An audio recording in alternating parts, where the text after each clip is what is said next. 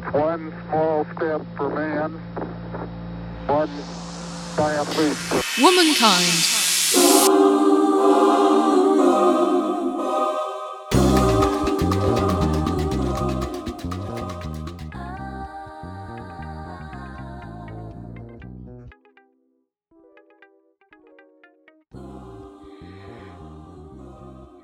Hello and welcome to Talking Townswomen. For those of you who don't know about Townswomen's Guilds, we're a female membership organisation with groups known as guilds across the United Kingdom. Townswomen's Guilds was established in 1929 and our ancestors were suffragists who fought to change the world for a better life for women. So we proudly still keep up the fight and campaign to help improve the lives of those women.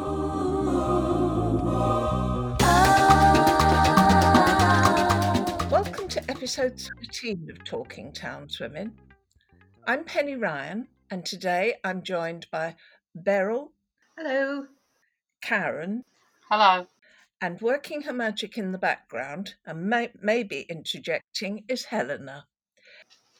Today's episode is all about writing women into history. March is Women's History Month, and March the 8th is International Women's Day. Today we'll be discussing women who amaze or inspire us, um, and those who deserve far more recognition for their feats. First of all, we'd just like to tell you about our plans for International Women's Day. Um, sadly, COVID 19 stopped us having our International Women's Day lunch this year, which is always a, a high point of our calendar.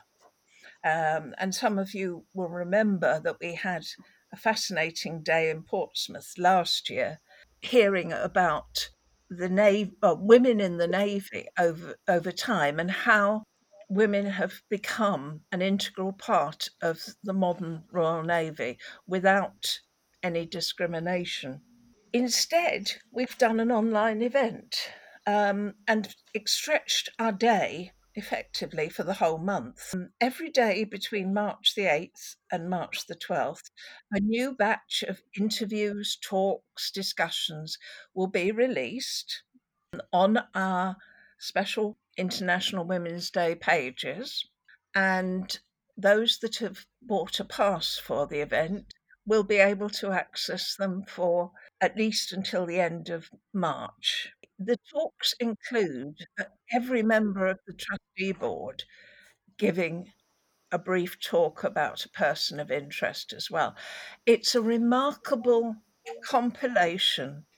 Uh, we've got some really good stuff in there, and I do hope that you'll visit our online shop and buy yourself a pass. Um, then you can access all of them at your at your leisure over the next month. The, sh- the web shop is on www.the-tg.com. And if you go to the What's Going On tab, drop down menu, you'll find Writing Women into History, where you can get details of the main speakers and the programme. You won't be able to access the talks themselves through that, but you can find out more about it. So, what we thought we'd do today to tie in with that is we, we asked a number of people, uh, quite a number of people, to tell us about their inspiring people. And uh, it would be good to start off with a, quite a personal one, really. It's this is my aunt. I asked her um, who she thought was an inspiring or amazing woman, and she apologised for her choice and said Margaret Thatcher because she broke new ground for women. And much as some of us may not have agreed with all of her politics, I voted for her at one time, and she was a groundbreaker. Beryl, is there somebody that from these um, the information we've been sent that you you'd like to pick out particularly? Um, yes, uh, Kathleen Drew Baker was nominated by Pauline Watson. She'd heard that Kathleen is celebrated in Japan on April the 14th for her work on the life cycle of a type of seaweed important to the Japanese diet. And I picked that one out because you may know that my background is in science. I trained to be a biology teacher many, many years ago and have always maintained an interest. And um, this was looking to develop ways of artificially seeding nori seaweed so that they could have the supplies of it they need because it's what you use when you make sushi, which is wrapped in seaweed. And so she did a vast amount with this, and it says that the seaweed industry of Japan named her Mother of the Sea, and a Drew festival has been held in Uto in Japan on April the 14th since 1953. So this isn't um, a recent piece of work, this is quite an old piece of work. And really, at a time when you didn't hear about women scientists doing work in this sort of way. And I found that absolutely fascinating.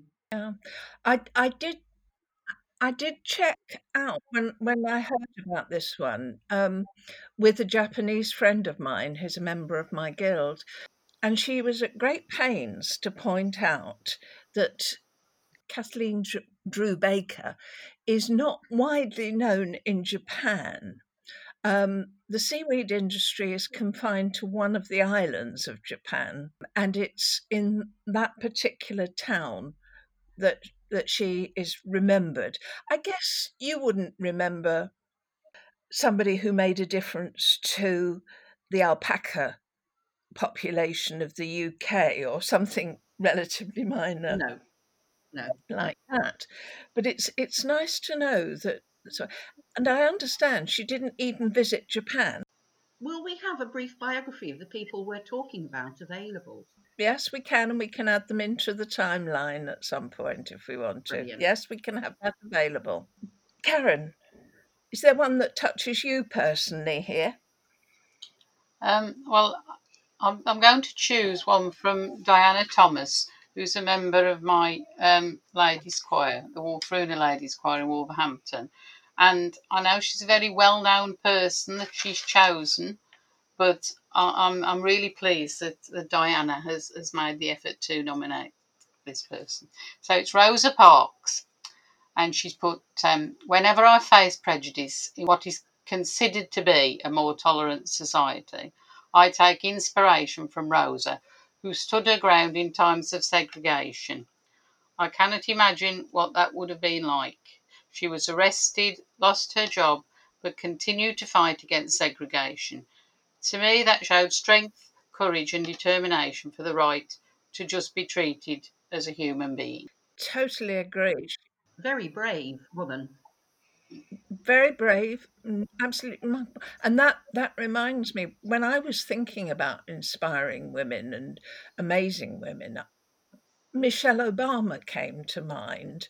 Yeah. Um, yeah. She, yes, she may have had a slightly, a somewhat more privileged background than some people of color, but she was the first first lady of the US at a time when the country is still experiencing racial divisions, eh, the US that is, and just thinking about how anxious she must have been about the safety of her husband and her family in those circumstances. You know, you, you think back to the assassination of John John F. Kennedy, and there must always have been that niggle in the background of will it happen to us?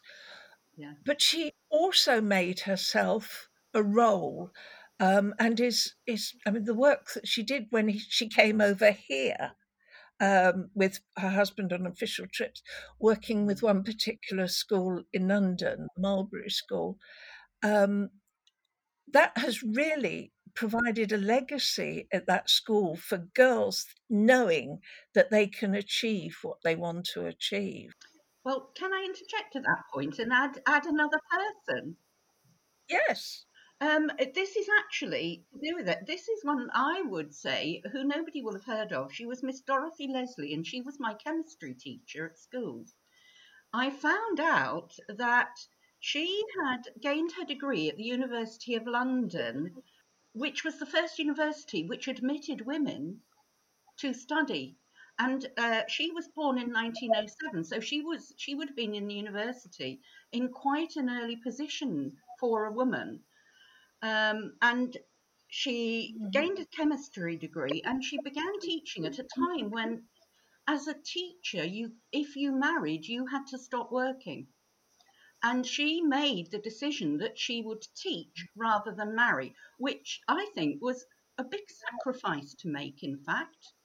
But to me she was a really good human being. She cared about all the children she taught she was my form tutor and did something which was quite unheard of in those days. She read to us. We had a, a, a time a week, a, a lesson a week, which was tutor time. And she read us things like Wind in the Willows and Jane Eyre and introduced us to books like that. Um, she was a brilliant chemist, um, although she did have this difficulty that she didn't have a sense of smell, which for a chemistry teacher isn't always good. And there was an experiment we did where you use an alcohol as a coolant in a sort of perspiring way to cool a chemical.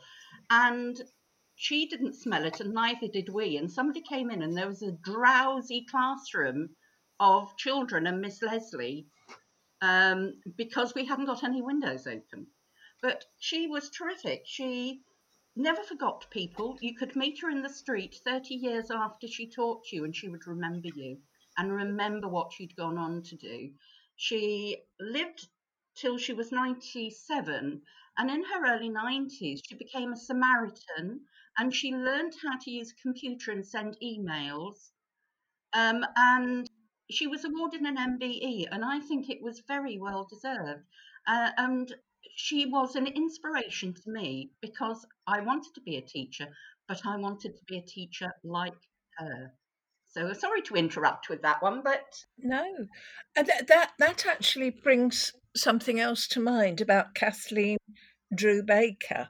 Um, she married a lecturer. She was working at Manchester University, and I I can't remember the exact date of her marriage. I think it was about twenty nine, but on marriage, she had to stop working because married women were not accepted. Um, and they were so, there was a real problem for the university because her research was so important. They couldn't break the rules, but they had to, to go to a length of employing her in a sort of subsidiary part of the university. It wasn't on the same payroll, as it were, um, so that she could continue her work as a researcher, often unpaid um, for a time. And you know, it it seems it seems almost unimaginable to us that this is so recent that women were not allowed to work because they were married. Um, quite mind blowing in a way.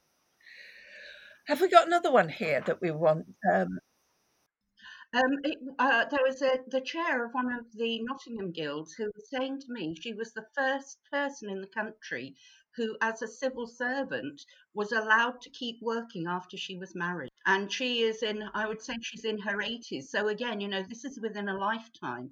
And when I got my Mm. first job, I was told that I was not allowed to cohabit with my fiance and have a teaching job. If I wanted to live with him, I had to marry him because they would not have teachers who were cohabiting.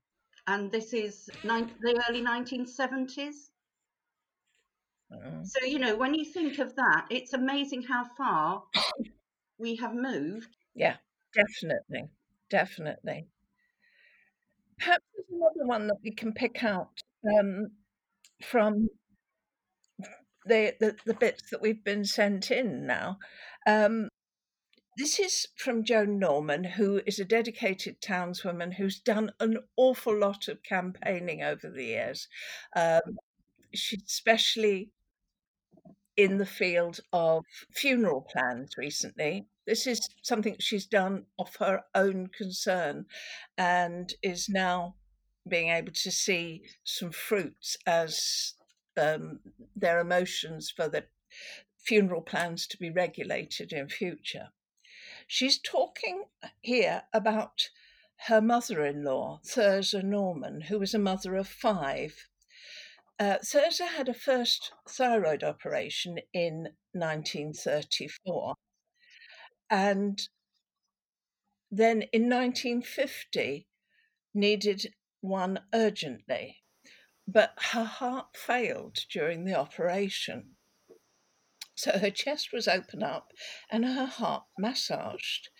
The, heart, the thyroid operation was then delayed for four years to build her up again.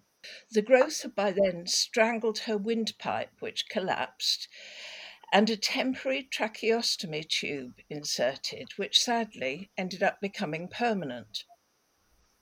She had a tube for day with a flap which opened and closed for speech and an open tube for night.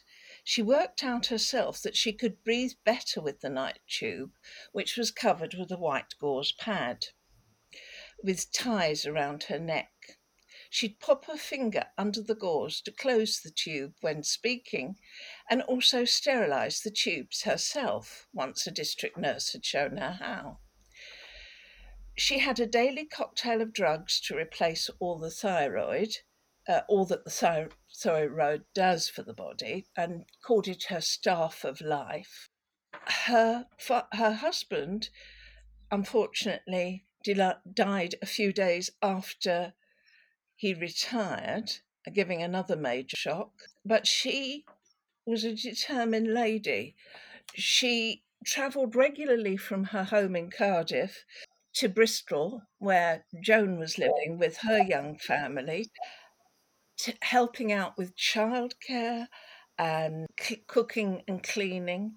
In fact, Joan was saying that the midwife who t- attended home, the home birth of the third son, was more interested in her mother-in-law than she was in her or the baby. She's she's apparently said, "I've delivered hundreds of babies, but never seen anything like this. You do realise that she's a miracle."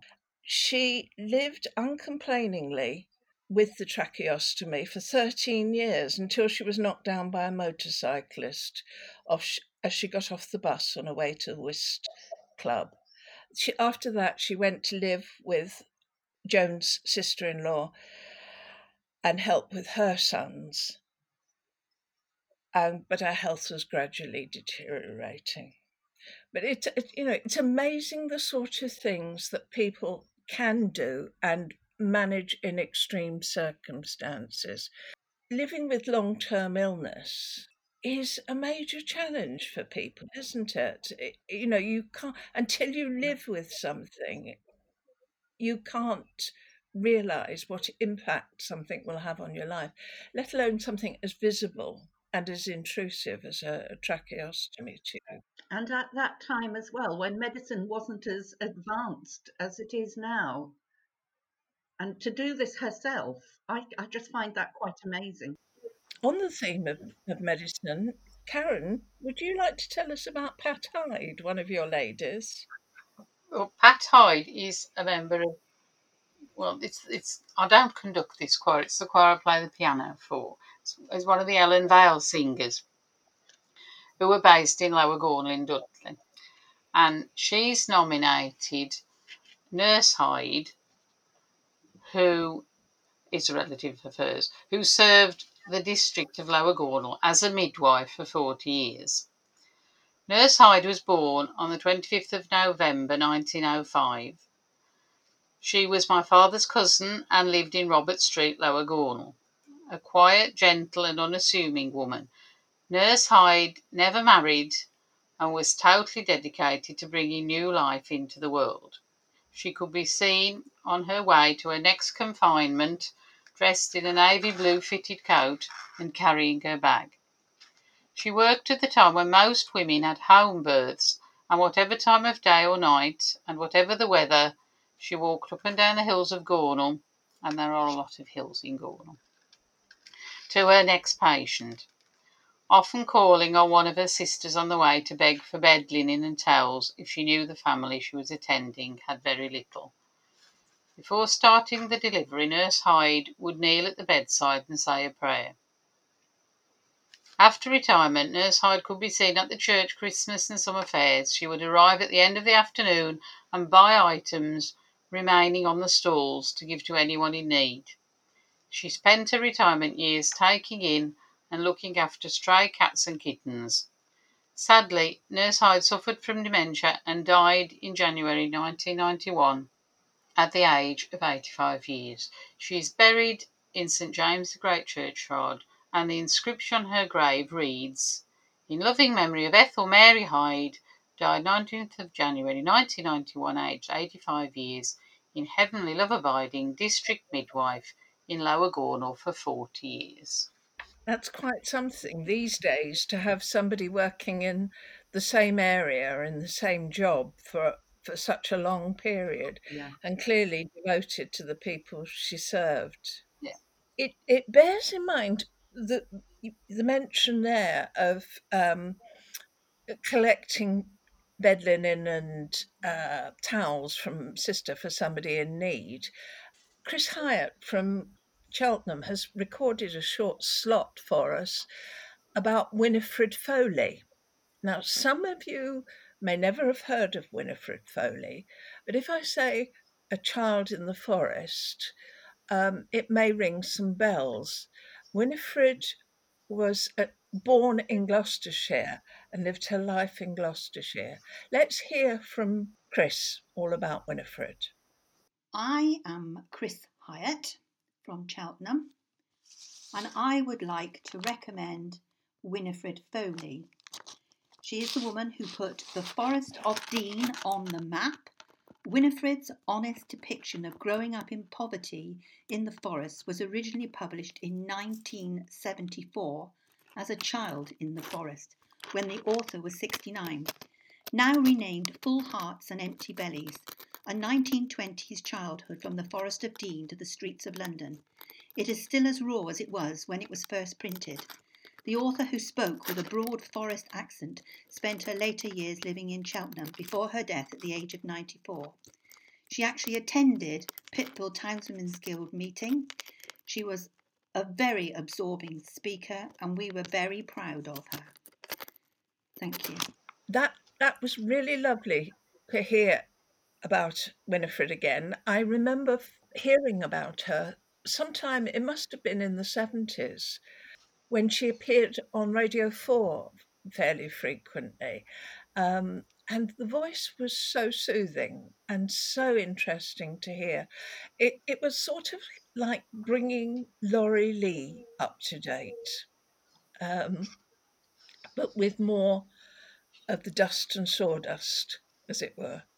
Barbara Hyde from Sedgley has nominated Mother Teresa as a lady that must be remembered in history. And coincidentally, the same person was nominated by Pat Atkinson in one of our recorded talks for International Women's Day.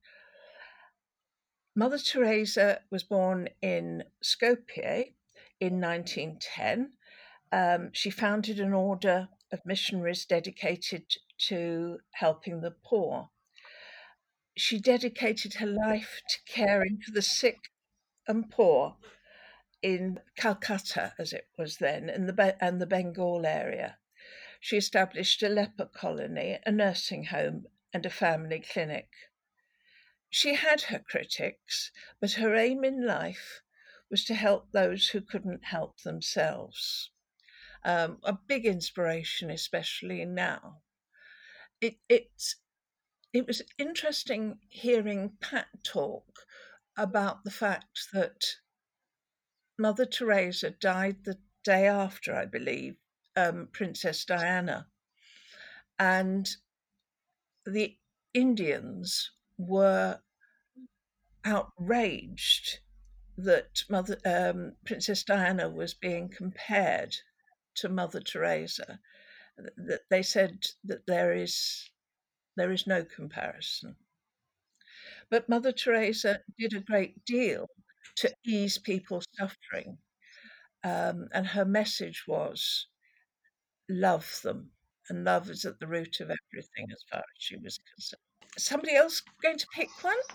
Talking about that penny, it brought to mind another one who has been nominated by Helen Thompson from Sedgley Evening Guild.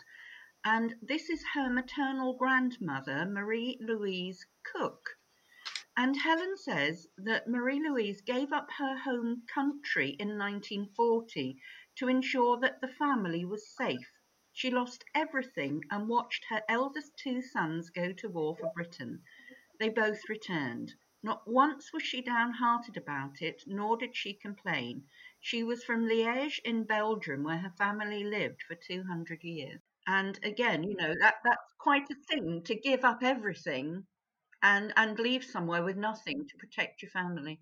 And I guess that sort of sacrifice is something that women have been doing throughout the centuries and have not received recognition for it. Um, you've only got to think about poor Anne of Cleves, who married or was married to Henry VIII. I can't remember which wife she was, about number three, possibly. And that marriage was ill fated. I mean, it, it just was never going to work, not helped by a, a really bad miniature that effectively if we'd had a Trade Descriptions Act under Henry VIII, I think he would have been taking um, action against the artist. But women giving up their homeland to to take on something for their husband, for for the state, even has been unrecognised. Uh, there's another lady we heard about, um, a lady called was called Anne Bailey, who was the aunt of Joan Beach. She she was born in 1890 in Oldbury, Worcestershire, and she selflessly looked after her seven siblings and father when her ma- mother tragically died young. She had an amazing capacity for love and kindness. All her siblings' children were treated as her own. She taught them by example how to love, care, share, and behave. She gave everything in deeds. She devoted her entire life for others. And we were pl- proud to call her our grandmother. She inspired us all, an ordinary woman who was really extraordinary. And that's what we need to be doing, you know, recognizing the ordinary women who are actually extraordinary as well. Uh, there's so many ordinary men in history books, let's face it. We need a few more women yeah. remembered what they've done, those caring roles that act as the foundation for society. We could talk forever about fractured society these days and the need for uh, external carers. In fact, COVID has shown us how important family is through not being able to access it a lot of the time. Uh, and those yes, that have family around them are very fortunate. But let's let's not forget that women have made enormous inroads in, in, over the last 120 years. Um, we we've established a much larger role for ourselves in society. But even before that, ladies like Josephine Butler, who Chris will tell us about, were also extremely important. But theirs, hers was an extension of a caring role into public society. I would like to recommend Josephine Butler. A social reformer and feminist, Josephine Butler was hailed by Millicent Fawcett as the most distinguished English woman of the 19th century. Josephine arrived in Cheltenham when her husband took up a role at Cheltenham College, a campaigner for the rights of women and a staunch opponent of child trafficking and prostitution. Josephine opened her home to women in need of often sex workers, following the tragic death of her daughter Eva, who fell from the landing in their home. Josephine focused her efforts on helping others and campaigned for changes in law to support women. This included fighting to repeal the Contagious Diseases Act and raising the age of consent from 13 to 15. Thank you. I think the range of work that she was involved with was quite amazing. I was really fascinated to learn that at one time, women living within six miles of a naval dockyard could be stopped in the streets and have their virginity tested um, by male police surgeons. And it was Josephine's ardent campaign that actually put a stop to that. You can read more about Josephine through our timeline on in the Writing Women into History part of our website. Let's think about younger people for a moment. Who who are the role models for younger women these days? Karen, your daughter gave us something, didn't she? Yeah, well, my daughter knew that that TG were had had a campaign for climate action at the moment, and when I asked her if she could tell me an inspirational woman, she said, "I thought you were doing climate action." I said, "Oh, we're doing both," and she said, "Well, I'll, I'll think of somebody who's who's put the two together." So she chose. Now she's she's my daughter is uh, studying fashion and textiles at college, and she's going on to do that at university later this year. So she's ta- chosen the designer Stella McCartney because she says she's always finding ways in her fashion designs to be kind to the environment and have an effect on global warming. She makes use of such things as re engineered cashmere and fur free fur while trying to reduce the use of metal consumption in her designs. My daughter finds the designs inspirational because she loves her couture outfits with the silhouettes, the colours, and the fabrics used. And there are a number of other designers she really likes, but she especially picked Stella McCartney because of the um, the environmental considerations in her designs. Yeah. Did anybody see Jane Fonda at the Golden Globe Awards? She was wearing a white suit, and this white suit is 25 years old. Now, part of me hated her because she could fit into something that was 25 years old, but in 1991, she made a pledge not to buy any new clothes. And she has just revamped her wardrobe, which must have been quite considerable to, to be able to keep doing this, and just make slight changes to her outfits but is still wearing the same clothes and not buying new ones. I think I, I, I contemplated picking up um, Jane Fonda as an inspirational woman as well because she she got herself into one heck of a problem um, in her younger days by supporting anti-war demonstrations, didn't she? Um, but she had courage of her convictions. Um, and I think that's been recognized. But I also admire her for continuing to promote face creams at what I think she must be in nearly 80, if not not older. I don't know. But you know, you see her on screen as she is. Um, it's it's quite amazing. Quite amazing. Very brave lady. And there, there are so many. Look, look at our Queen.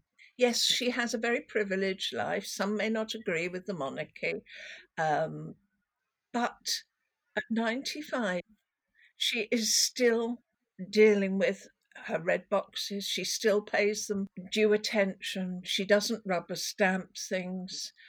We may not always agree with what the royal family do, but she has been a figurehead for the nation and something for older generations to aspire to. Um, I had great privilege of meeting her mother at one stage and attending her mother's 100th birthday party in Horse Guards Parade. And there was something about the Queen Mother that, that uh, the Queen has inherited, um, something that shines through uh, her personality. And I found that when I was talking, uh, when we were talking to Mary Peters as well. And I really urge you to enjoy the talk from Mary um, as part of our program. Some somehow she's one of those ladies that the light shines out of. One of our trustees' granddaughters, um, Imogen Watkin, Watkins, has recorded a little bit for us about two lawyers that have inspired her. Baroness Hale is one of our honorary members, and Alexandra Wilson. Let's hear from Imogen now. Hello, I'm Imogen Watkins. I'm 20 years old and I'm a law student at the University of Bristol. On this International Women's Day, I would like to take the time to recognise two incredible women in law. Firstly, I recognise Lady Hale. As an aspiring barrister, Brenda Hale is of immense inspiration to me, not only for her incredible articulacy and the judgments I am fortunate to read, but also because she strives for equality at the bar and in everyday life. Her motto, Omnia Feminae Aequissimae, women are equal to everything, which she created upon appointment as a law lord, at the very heart of everything feminism and International Women's Day stand for. As the first woman appointed to the Law Lords, and most recently a President of the UK Supreme Court, Lady Hale represents everything young women in law hope to be. She was one of only six women in her law school at Cambridge, and graduated at the top of her class.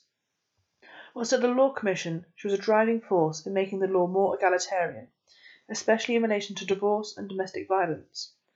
But throughout her career, she has continually championed women's rights, echoing such sentiment in her judgments, but also in the speeches she has delivered about diversity at the bar and in the judiciary. Her career embodies the notion that young girls, young women, and all women can strive for greatness, and that's something I wholeheartedly aspire to. I would also like to recognise another brilliant woman in law, Alexandra Wilson, someone whose book, In Black and White, A Young Barrister's Story, I was fortunate to review for my university. Wilson's journey into law began and was inspired by the tragic death of her close friend, who was targeted because of his race. Alexandra wanted to find answers. She wanted to know why her friend had been targeted and wanted to make a difference from within, pursuing a career in law and being called as a barrister. Wilson has highlighted significant issues in the law, from diversity at the bar to young children being stuck in an underfunded justice system that seems out to get them. She recently appeared in Wig and Gown on the CBeebies television programme What's on Your Head, which explores and celebrates different jobs and cultures around the world, explaining to children what barristers do and serving as a role model to them. She's an inspiration, and her book, which I would thoroughly recommend, demonstrates the work she is doing and the work those in the justice system must do to become an institution reflective of the public it seeks to protect. So, how are we going to help today's women get into the history books? I think one of the ways is to encourage women to go into the STEM careers, isn't it, Beryl? Um, to to look at seriously at working in science, technology, engineering, and Yes, mathematics. I think so. Yeah, and there is something called the Ada Lovelace Foundation, and there is Ada Lovelace Day, which is being celebrated soon, which is all about that. Um, and on, on Facebook, there is a group called the, I think it's the Mighty Girl, and they post frequently about women who have done special things, and I, I always try to forward that and share it because I think we all have a responsibility to, to try and do something. And certainly the booklet that we have available for members to print from the website about the women we have nominated, perhaps they could give a copy to a local women's history group, a local history group, the library, even send it into the secondary school to the history teachers. And I think TG have a role to play in this mm. to keep promoting the role of women and the importance of women in society. Um, at the local history society Sedgley, um, last year they were struggling to keep before before probably the year before then before COVID, they were struggling to keep um, going because there was no one to book speakers, and so myself and Elaine, who is also a Sedgley TG member, between us said we would book speakers. And so we got them all set up for last year, but obviously they haven't happened. But anyway, but we were told because we had to discuss this with the, with the man who, who was doing the job. You've got to have, I think it was one woman speaker in the year. so we took that to be like a red rag to a bull. At least there's equal numbers, which we had achieved, but it it didn't go ahead. But we're hoping to roll it forward. But well, that's that's and that was, you know, uh, and obviously advanced from how they'd started. So well, it was men who did start the society a few years ago, I suppose. But that's one way we can we can make sure women are remembered. And as Beryl said, that it's, it's a mighty girl, and there's lots of other uh, social media pages that do regularly are just concerned with women's history, and it is good to share share them and, and make others aware of them. It is a good media to do that. Yeah, it, and it's it's actually recognizing women while they are active as well. Um, so, you know, nominating people for honours is a good way of getting people noticed. They have increased the proportion of women in the honours list, but it is not equal um, at the moment. It needs to be uh, improved, whether it's for a British Empire Medal or an MBE, there are forms to be filled in, but th- you can nominate through, um, if you go to www.gov.uk forward slash honours, um, it takes you through the process there. And I think we should be recognising the ordinary that has been done to an extraordinary extent because so many people just think that what they are doing is well it's just what everybody does isn't it but they are doing so much more um, I, ha- I have fond memories of a lady um, who was in her 90s and served her community in uh, Surrey. Local councillor, still very active, and once a month on a Sunday, she would go and make tea for the old ladies in Abbeyfield, um, which was a retirement home. She was older than most of her old dears, but you just wouldn't know it from talking to her. She was she was a live wire. She really was. But you don't have to be be doing something like that. And the the honour system has been discredited by some, but it is still one of the easiest ways to recognise people. Within TG, we have two awards. We have Townswoman of the Year and uh, our ABC award. The ABC is above and beyond the call of duty. And we're looking there for women who, outside their TG activities, are doing a huge amount, doing doing amazing things in their communities. we, with the Townswoman of the Year, that's the award that we give to a lady who has done a lot to promote townswomen in one form or another. And um, it was an award that we were very pleased to be able to give to Karen a few years ago. So um, these things matter. It's important that we recognise people, not not necessarily on a national scale, but to recognise people in our lives. Just saying thank you to somebody um, who has made a difference to the local community is so important. Is there any other way that we should be helping young young women to achieve the success they want in life? Uh, something I do, which I have mentioned before, is I work with Trent University in Nottingham, supporting younger people. I work as a mentor to help stu- female students um, and also help with doing mock interviews so students can make the best of, of themselves at interviews.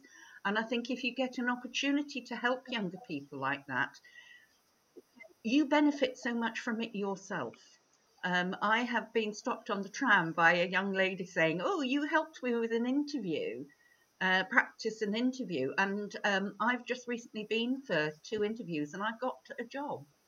And that just made me feel that what I was doing was totally worthwhile. And I know I'm old, I acknowledge that, but I do think that I get on quite well with the young generation. That sort of gap seems to work. Um, and mm-hmm. I would urge anybody yeah. who gets the opportunity to work with young people to do it. You gain so much yourself. I feel very strongly that we need to be helping women to have confidence in themselves. We're our own worst critics at times, aren't we, all of us? Um, yeah. Do, do you remember when assertiveness first came onto the horizon and, and we were yeah. we were being taught how to be assertive but re- retain our femininity. Things have moved on a bit mm. since then, but we need to teach young people to be resilient, to be patient, to be persistent, and um, not give up too easily. But we also need to teach them to fa- how to deal with failure, because failure is the biggest learning opportunity that we all have in life. We all make mistakes. Yeah. Um, and we shouldn't really, well, aspire to perfection, yes, but accept that perfection is is not really something that we can ever achieve. We can always be better at something. Um, and good enough is important too. But somehow we've got to get that message across. And we've got to get it across to ourselves, even if we're 85 or 90 now. There's no good beating us up, ourselves up because we didn't get a first class degree. Um, you know, what, what difference would that have made to your life in reality? You, you've achieved your life, you've achieved however many years you've lived hopefully you've made an impression on somebody else's life in a positive way. But it's recognizing all of those positive bits that make the difference. And of course, we should be encouraging women to go into politics as well. Um, and I totally admire the Fawcett Society um, on on that side of things. But um, we our voices are important and they must be heard. Absolutely agree with you, Penny. And I think TG, belonging to TG, we're already doing that. So we're already trying to do our bit, and we need to encourage other women to join TG so we can join all our voices together. Yes, there is there is strength in numbers. After all, I think in the general population there are more women than men. But you there wouldn't are. know it, would you? No. no. Well, I think that's all we have time for today. We've hoped you've enjoyed the episode. and that it's made you think about who you are inspired by and find amazing. And if they are still alive, you let them know. I think that's important too. We're still open to finding out who your your special ladies are. You can tweet us, you can send us a Facebook message, you can write to us at, our, at TGHQ. We hope that you're all keeping well and that you're looking after one another at this time. But until next time, we'd like to encourage you to give a review of our podcast um, via your podcast provider. Uh, we're, we're aspiring for a five star rating, but um, honesty is the best policy sometimes. As always, if you'd like to find out more about TG, visit our website, and I'll say again www.the-tg.com, and you can get in touch through our Facebook page, Talking Townswomen Podcast. Until next time, thank you for listening to us, and we'll see you on the next episode of Talking Townswomen. So it's goodbye from me, and goodbye from the rest of today's guests. Bye. Bye.